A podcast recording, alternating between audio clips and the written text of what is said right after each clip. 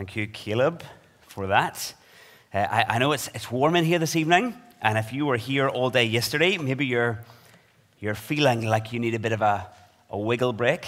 Um, those were appropriate on Saturday, but I feel like it may be inappropriate now. But you can certainly, um, if you see, I was thinking about James 5, you know, if you see your friend uh, uh, or your brother wander, you're to seek to bring them back. And, and if you see that your, your next door neighbor wandering to sleep, I think bringing them back from the sleep to the truth would be perfectly appropriate.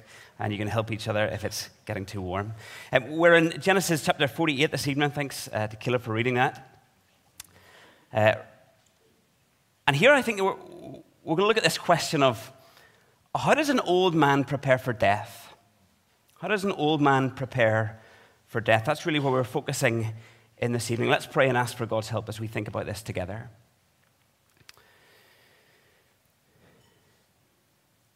Father, we thank you for how you've been speaking through your word. We're so thankful for this series in Genesis as we've traced your call on Abraham uh, and his descendants, how you've called them to be your people. And we are thankful that you're still calling people to follow you.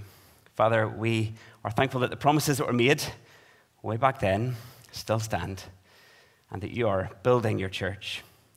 And so, Lord, this evening as we come as uh, a group of your people, we pray that again we would hear you speak, that you would equip us, prepare us, shape us for godly living.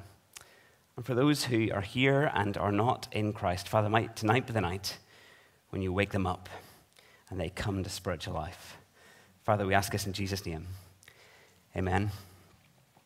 It's the first Sunday in September, uh, and so uh, many of you are back from your summer holidays. I don't know if you were traveling too far. Maybe you uh, did get somewhere. Maybe you were heading off to, I don't know, Italy or Ireland, or maybe you just made it into your back garden for a few days and uh, enjoyed a, a, change of routine, and that is all good, isn't it? Maybe you spent some time in a, a summer hammock. Maybe you were sipping coffee. Maybe you were lying in a lounger. But if you're doing any of those things, I wonder did you do any summer reading? Put up your hand if you did any summer reading. A few, great. Okay, well, I, I did some summer reading, and um, this is one of, one of my top books um, from my summer reading. It's called Facing the Last Enemy Death and the Christian. Death and the Christian. And I know what you're thinking. Jeff, you know how to enjoy your summer. um, I'm not sure what the, the top reads were around the pool. I, I doubt this made it into it. And yet, Maybe it should because it was an incredibly helpful book. Incredibly helpful, especially when it comes to thinking about preparing ourselves for death. And really, that's what we're going to think about tonight as we look at this section together in Genesis 48. We want to think about what are some of the lessons from this man as he prepares for his death. As we come to this section, we'll see that he really has much to teach us. Much to teach us. First thing I think we see is this as this man approaches his death, he remembers the promises of God. At the end of the, the last chapter, Jacob had already got Joseph to promise to bury him uh, in Canaan, to carry his body out of Egypt back to the promised land. He knew that his death was approaching, and he wanted to make sure that that would take place. That was really, really important to him. And you may remember how it kind of ended uh, uh, in the last chapter. It said, The time drew near that Israel must die. He must die. He knew that this was coming. His death was imminent. And he had known that the, his days on this earth were very much coming to an end. And so he was sure to give clarity. He wanted great clarity to be given with what was to be done with his body. Because what we do with our bodies is significant, isn't it? For Jacob, it was a sign that he was trusting in God's promises regarding the promised land, that they really would come true, that his death was not the end of God fulfilling his promises. And for believers today, it's still important what we do with our bodies. What we do with our bodies is significant. And what we do with our bodies after death is also significant. I think right throughout the Bible, we see a, practice and a pattern of burial for believers. There's something significant as believers are placed back in the ground like a seed planted, waiting, expectant of the day when their body will be raised to life. So Jacob had confirmed his burial plans with his son. He'd given them so that there was great clarity. And although death was near at the end of the last chapter, it wasn't that Joseph was spending all of his time sitting with his father. Joseph was a man with many responsibilities and lots of things that had to be held in tension. And maybe many of you know that experience uh, where you've had to kind of have this tension of, of wanting to sit with a loved one, but also having many other duties and responsibilities that needed to be tended to. But word reaches Joseph, doesn't it? Word reaches Joseph that his father is ill. I think we can assume that what's saying here is really ill. The point of death was almost there. And it's at that point that Joseph heads back in with his sons, Manasseh and Ephraim. Verse 2 And it was told to Jacob, Your son Joseph has come to you. Then Israel summoned his strength and sat up in bed.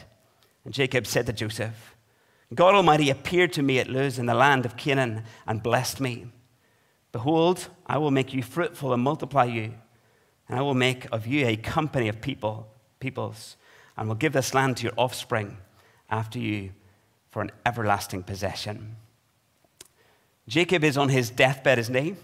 He's on his deathbed. He was dying, and yet he was not dead.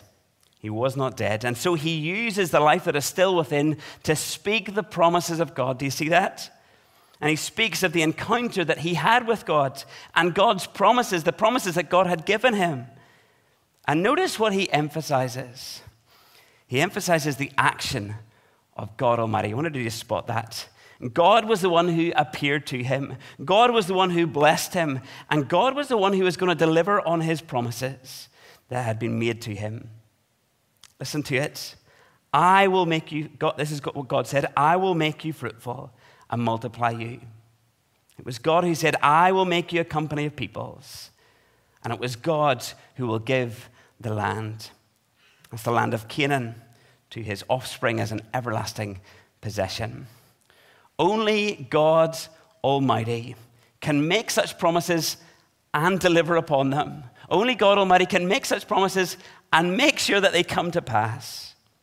And so, as Jacob nears death, he's no longer bitter, no longer bitter in the way that he seemed to be back when he came before Pharaoh, uh, those 17 years earlier. What was it he had said in his summary of his life at that point? He said, Few and evil have been the days of the years of my life. But now, uh, these years later, he looks back over his days and he seems to have regained his focus. He seems to have a much better perspective on his life a different perspective. And we've seen that with Jacob so often. It seems that he flips back and forth between what we think is a, a godly view and a, a, not so godly view, the old man and the new man. And even in his name, it seems to flip between Jacob and, and Israel. Israel, the new name that God had given to him, and it seems to flip back and forth. But here he is as death is approaching. What's on his mind? The promises of God. And as he dwells on the promises of God and what God has promised to do, surely it must have really encouraged him, encouraged him and, and given him confidence in those last hours.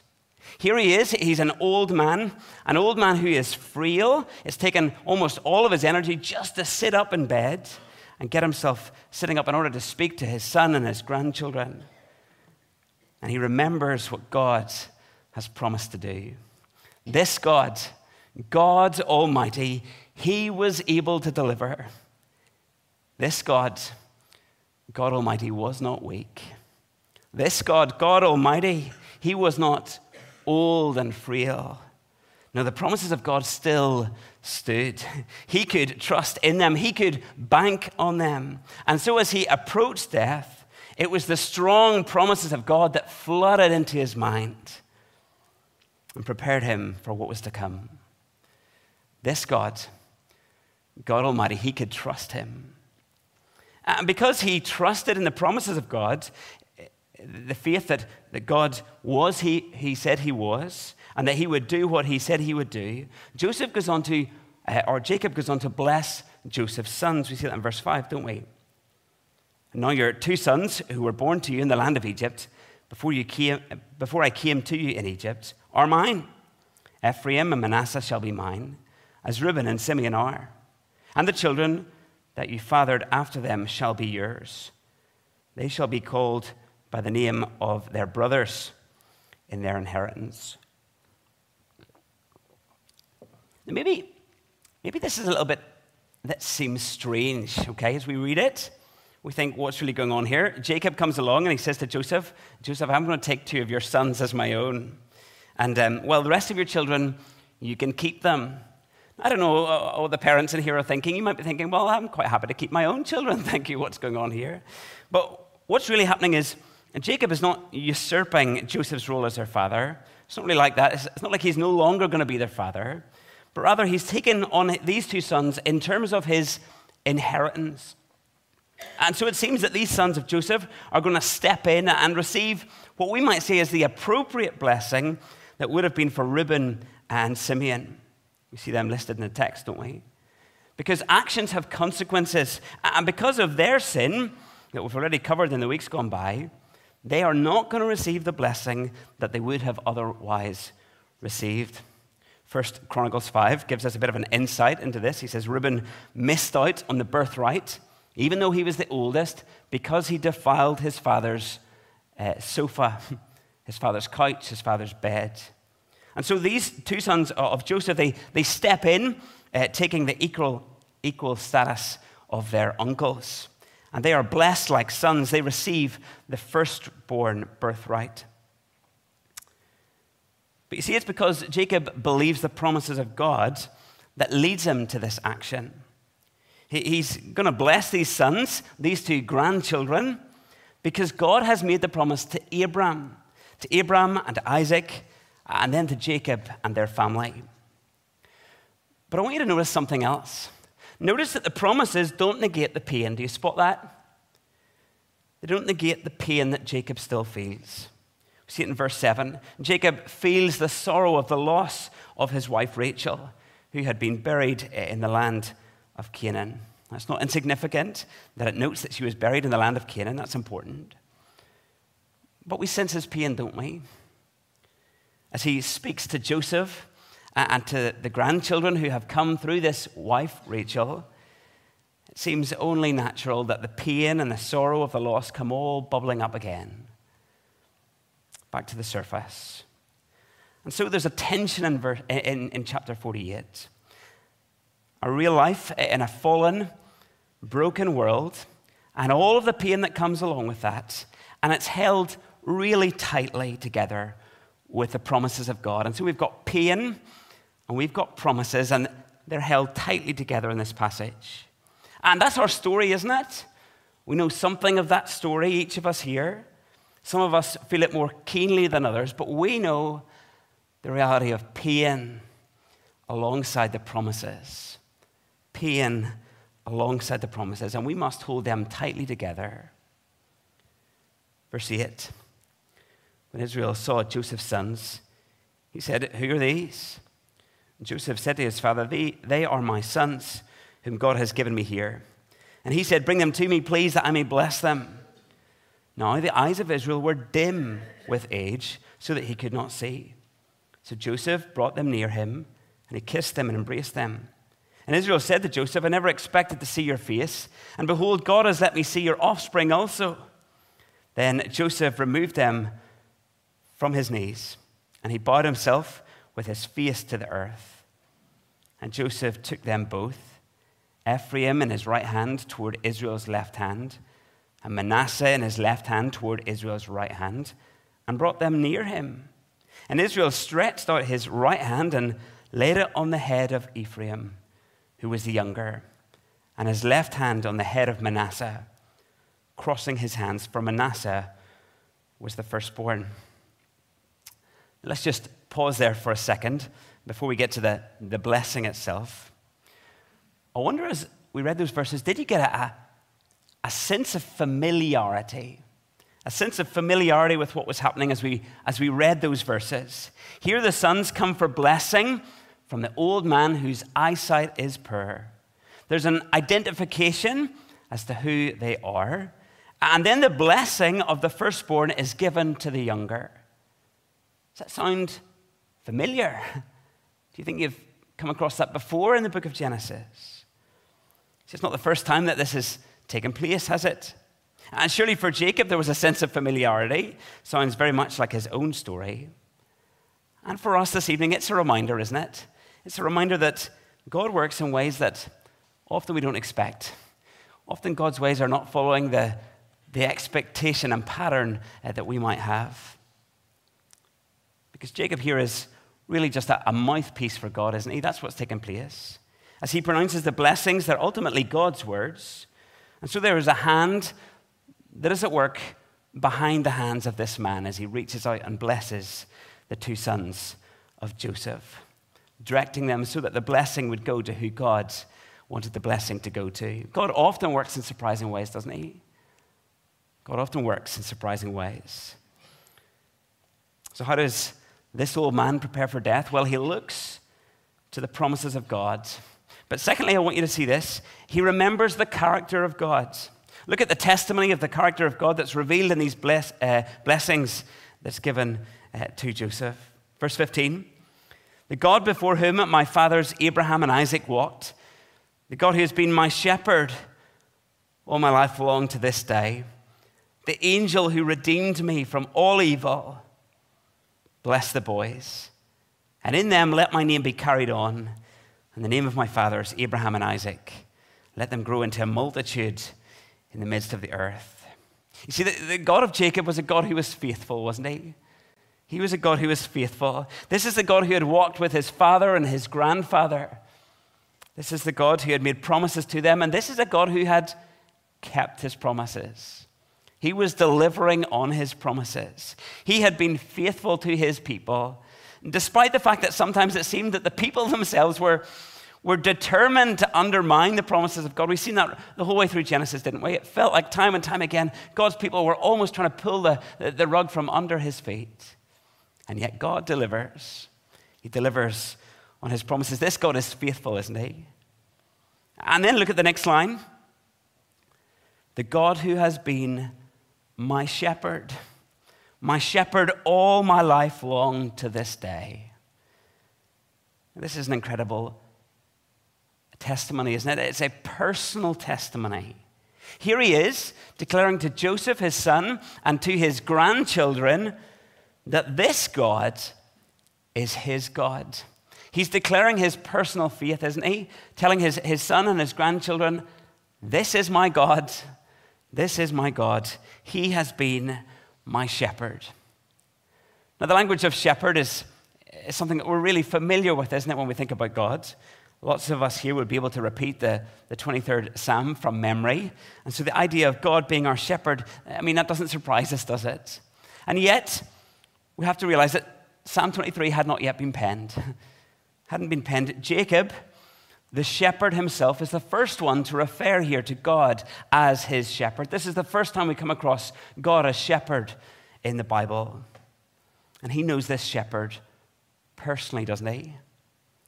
He could have echoed those words in Psalm 23 The Lord is my shepherd. The Lord is my shepherd. And he attributes to knowing the shepherd's hand caring for him throughout his life. What a different view as he looks back now. He says, I, I now look back and I can see that the shepherd has been with me the whole way through. Remember previously, what was he saying? Few and evil are my days, and that was his focus. Now he's saying, I, I can see the shepherd and he has been at work. He has been at work. The shepherd who had made him lie down in green pastures, the shepherd who had led him on the paths of righteousness, the shepherd who had been with him in the dark valleys. This is the shepherd that he knew. Jacob knew the shepherd, he knew him personally, and he was share, sure to share that with his family. If you're a Christian here this evening, I wondered do those who are closest to you know? Do they know where you are? Do they know that you really are a believer? That you're putting your trust in Jesus? That you really are trusting in Jesus as your good shepherd? Whenever you die, that's going to be really helpful for those closest to you to know the reality of your spiritual state.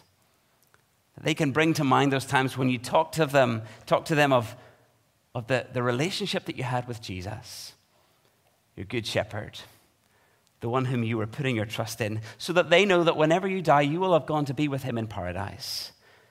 And that will bring them great comfort amidst the sorrow and the grief. I wonder, have you shared that with those closest to you? Do they know that you know the Good Shepherd? Can you say, He is my shepherd? Well, Jacob, he testifies to know God personally, doesn't he? And he testifies to God's redeeming work. Jacob is a, a man with a, a colorful story. He is a man who has sinned much over the years, and yet the Bible doesn't try to cover that up, does it? It doesn't try to, to whitewash that and pretend it never happened. No, it's very real. Gives us a very realistic picture of the man. And yet he is a man who is redeemed. He's redeemed. And perhaps you're, you're here and your story's pretty messy. It's pretty messy. Perhaps you're here and you're only too aware of your sin and the shame that comes along with that. Well, look at the story of Jacob. You need to know that you too can have peace with God. You can experience that this evening, no matter what your, your past history has been. You can know redemption. By believing in Jesus, by confessing your sin to Him, you too can know the Good Shepherd and know that He will carry you through. Here is a man who has known God. His testimony points to that. Here is a man who has known the promises of God and is trusting in the promise of God even as he dies. He is turning to them, he is trusting in them, he is mulling them over in his mind. Bless the boys, and in them let my name be carried on, and the name of my fathers, Abraham and Isaac, and let them grow into a multitude in the midst of the earth. These boys are to be a blessing, aren't they? They are to grow into a, a multitude. And that's exactly what you see happening as you read on into the story and into Exodus. So Jacob blesses the sons. Now, what's really interesting is that whenever you read Hebrews, Hebrews 11 21, this is the particular part of Jacob's life that it zooms in on. Listen to these words from Hebrews 11. By faith, Jacob, when dying, blessed each of the sons of Joseph, bowing in worship over the head of his staff. Out of all of the different aspects of Jacob's life, the leaving of his, his parents, the wrestling with God, this is the part of the story that Hebrews pulls out and zooms in on and focuses in on. Here he blesses the boys as he worships God in, in, his, in his final hours. And this is an example of the man's faith. Because Jacob, in blessing the boys, shows that he is reaching out, that he is grabbing hold of those promises, the promises of God, even in the face of death. And isn't that what we want to be said of us? By faith, even in our dying hours and moments, we were trusting in, reaching out, grabbing hold of the promises, believing them to be true. How does this old man prepare for death? Well, he looks to the promises of God, he remembers the character of God. And thirdly, he looks forward to the blessing of God. Verse 17 When Joseph saw that his father laid his right hand on the head of Ephraim, it displeased him, and he took his father's hand to move it from Ephraim's head to Manasseh's head. And Joseph said to his father, Not this way, my father, since this one is the firstborn. Put your right hand on his head. But his father refused and said, I know my son, I know. He shall become a people, and he also shall be great. Nevertheless, the younger brother shall be greater than he, and his offspring shall become a multitude of nations. So he blessed them that day, saying, By you Israel will, be, will pronounce blessings, sings God, make you as Ephraim and Manasseh. Here as Joseph watches on, he, he thinks his dad's got mixed up. Why is he not giving the blessing to the firstborn? That's his question, isn't it? Surely he has got mixed up. And we're told that it, dis- it even displeased him as he watched on. And yet, as he, you know, says to his father, I think you've got mixed up here. His father is really pastorally and yet firm and saying, No, there's no mix up here. He knew what he was doing.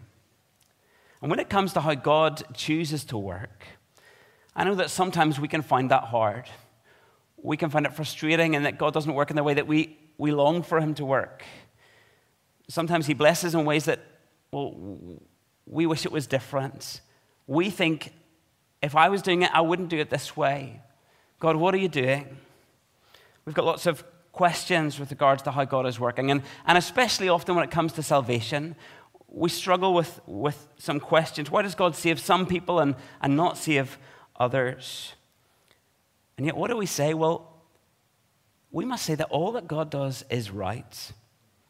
He is God, He knows what He is doing. We do not know better.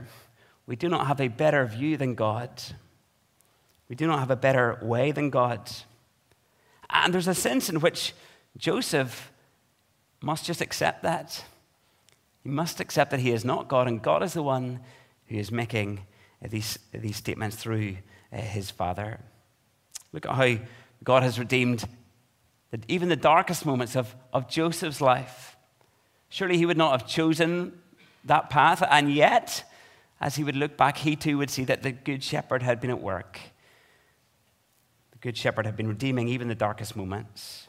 And in a sense, we must also accept the blessing of God in the way that God brings that about, not demanding that we know a better way. But as you, you look at this blessing, we also see that this is a future blessing. This is a blessing that was to come, isn't it? Jacob had known much blessing eh, from God in his own life, but there was still much of the promise that still had to come to, come to pass. In a sense, you might say there was the now and there was the not yet. Yes, he had enjoyed God's blessings in many ways, and yet, well, there was more to come, wasn't there? There was more to come. And isn't that the story for the believer? This is not home. We said last week we have one eye on the promised land, we have one eye on that heavenly city. We are pilgrims, we are sojourners. This is not supposed to feel like home yet. And then Israel said to Joseph, Behold, I'm about to die. But God will be with you and will bring you again to the land of your fathers. Moreover, I have given you, rather than your brothers, one mountain slope that I took from the hand of the Amorites with my sword and with my bow. Jacob is about to die, isn't he? He's about to die. It's, a, it's about to happen. And what does he want to leave in the ears of his children and of his grandchildren? He cannot get away from the promises of God. He just keeps going back to the promises of God. Isn't that what he does? It's as if it's as if that's what filled his mind. And so when he keeps speaking, he keeps going back to the promises, reminding them of the promises of God, the assurance that God will do what he said he will do. God will be with you. God will bring you again to the land of your fathers. And then he shares that here's one little bit of the promised land this mountain slope that he himself had conquered from the Amorites. Joseph, you, you may have everything that you can imagine here in Egypt. You're second in command, you, you can get whatever you want. But remember, this is not home. This is not home. The slope points to the promises of God and the fact that he would deliver upon them. He would deliver. Some of you this evening are older. And perhaps, in one sense, in the the normal pattern of life, you know that you're coming near the end. There's a reality that none of us know when the day is that we're coming to the end of our life. And yet, in the general pattern of how things happen, once we have enjoyed those three score years and ten, well, then we, we know that we are in the later stages of life. And so, my question to you this evening is Do you know God? Can you say, Yes, I know him as my shepherd? That is really important. Really important. And if you can, well, then, how are you seeking to use these days? How are you seeking to use them? Because in God's good providence, you're not dead yet. God has given you life and breath for a reason. And so, how are we to use it? Uh, are we seeking to use it to to pass on the faith to the next generation. We spent so much time thinking about that yesterday. That is one of, one of those responsibilities and duties for each of us. But for those who are older, think about the, the privilege and responsibility you have to seek to pass on the faith to the next generation. There is work for you to do. Don't, don't think that in these later years that, that you just sit about and there's nothing of purpose and value. That is so far from the truth. Think of the people that you're praying for Think of the people that you're seeking to share your personal testimony as you look back and say, Look, I have seen God being faithful in my own life. Share with your children, your grandchildren, your next door neighbors, those whom you have close relationships with, uh, uh, about what God has done in your life, how He has redeemed you and rescued you and saved you, and how as you look back, you can see His hand at work. As we approach the older years, we have so much responsibility so much work to be doing.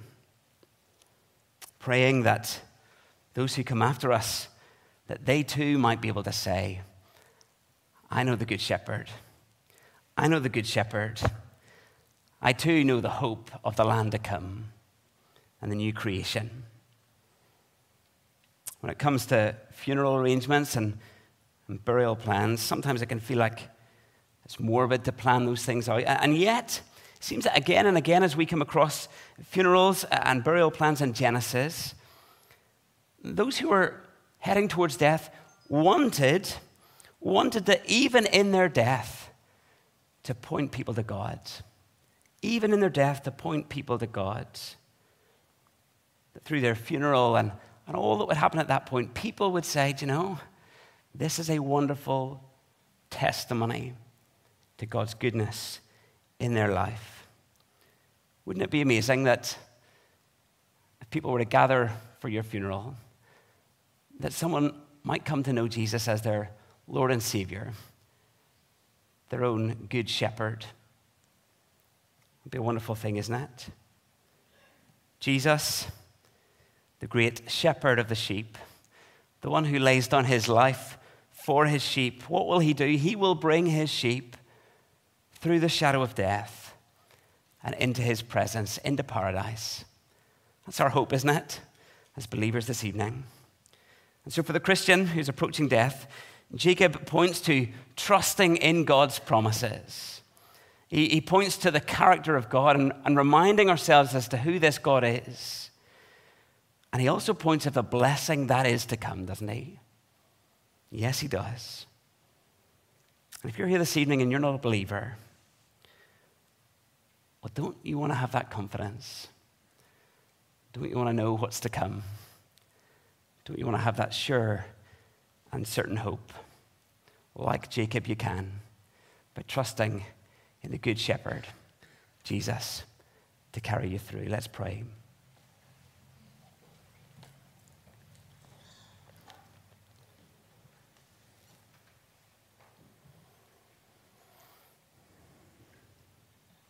Let's use these words from Psalm 39 as our prayer.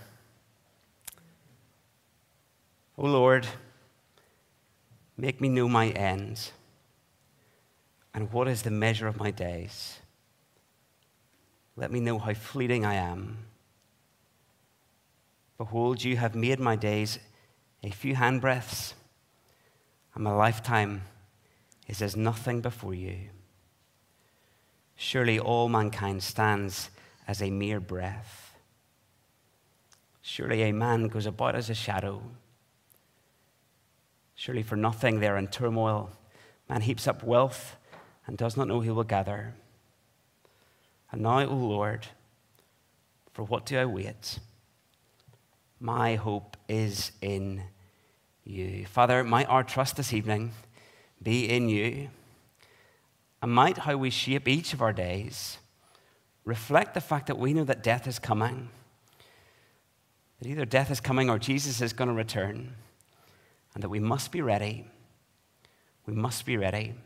And Lord, I pray that you would help us to use the days that we have to testify of Christ, to testify of the Good Shepherd who has laid down his life for the sheep, to the knowledge of forgiveness of sin, to how we've been redeemed Lord, might we point the next generation to knowing and loving you. So, Lord, help us to use each of our days wisely. Help us to have perspective that these days, however long they are, are short. And help us to use them well. We ask this in Jesus' name. Amen.